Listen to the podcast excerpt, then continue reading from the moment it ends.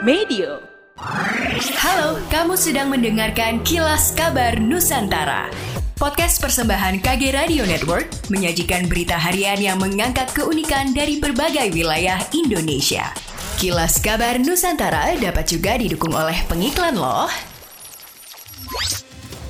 Perkara perdata khusus antara pihak Benyamin Rogi CS sebagai penggugat dengan PD Pasar Manado sebagai tergugat dimenangkan pihak penggugat. Kuasa hukum Benyamin CS, Roli Tore, menjelaskan, awalnya kliennya Benyamin Rogi, Yosep Bolang, Abu Bakar Delango, Yanwarius Ohoiluin, Andi Alam, Alfian Sambiran, Donald Kuhu, dan Ilyas Musa menerima SK dari Dirut PD Pasar Manado pada 19 Juli 2021 yang isinya mempensiunkan 8 kliennya. Namun, kedelapan orang tersebut tidak menerima uang pensiun. Pengadilan Negeri Manado menghukum PD Pasar Manado harus membayar secara tunai kepada para penggugat. Diketahui setelah itu ada proses kasasi yang ditempuh PD Pasar Manado yang menolak isi gugatan Pengadilan Negeri Manado ke Mahkamah Agung. Roli menyampaikan putusan Mahkamah Agung menguatkan putusan Pengadilan Negeri Manado. Untuk itu, pihak PD Pasar Kota Manado diminta segera membayar uang pensiun bagi kedelapan mantan pekerja. Jumlah penduduk miskin di Makassar menempati posisi terendah di Sulawesi Selatan berdasarkan data Badan Pusat Statistik BPS. Angkanya yaitu 4,58% dari total penduduk miskin 788,85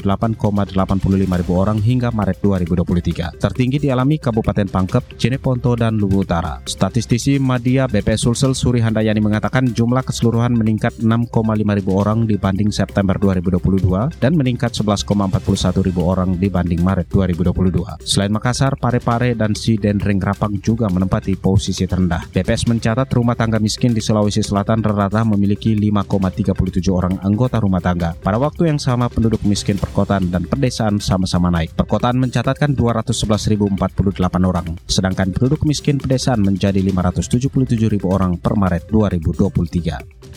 Dalam kegiatan Hari Anak yang diselenggarakan di Kota Manado, Wanda Musu, Kepala Dinas Pemberdayaan Perempuan dan Perlindungan Anak Provinsi Sulawesi Utara, menyampaikan beberapa tantangan yang dihadapi dalam upaya pemenuhan hak anak di Sulawesi Utara. Salah satu yang perlu menjadi perhatian adalah tingginya kasus perkawinan usia anak. Menekan tingginya angka perkawinan usia anak, pemerintah daerah telah menerbitkan Peraturan Gubernur No. 17 Tahun 2022 tentang pencegahan perkawinan usia anak. Pada kesempatan yang sama, Forum Anak Daerah Nyiur Melambai, Sulawesi Utara menyampaikan 17 usulan kepada pemerintah untuk dapat ditindaklanjuti dalam upaya menjamin pemenuhan hak anak. Apalagi Sulawesi Utara telah berhasil meraih predikat daerah layak anak. Dari 17 usulan tersebut, yang paling diprioritaskan adalah penyediaan ruang bagi anak untuk terbebas dari tindak kekerasan dan ketakutan. Demikianlah Kilas Kabar Nusantara pagi ini.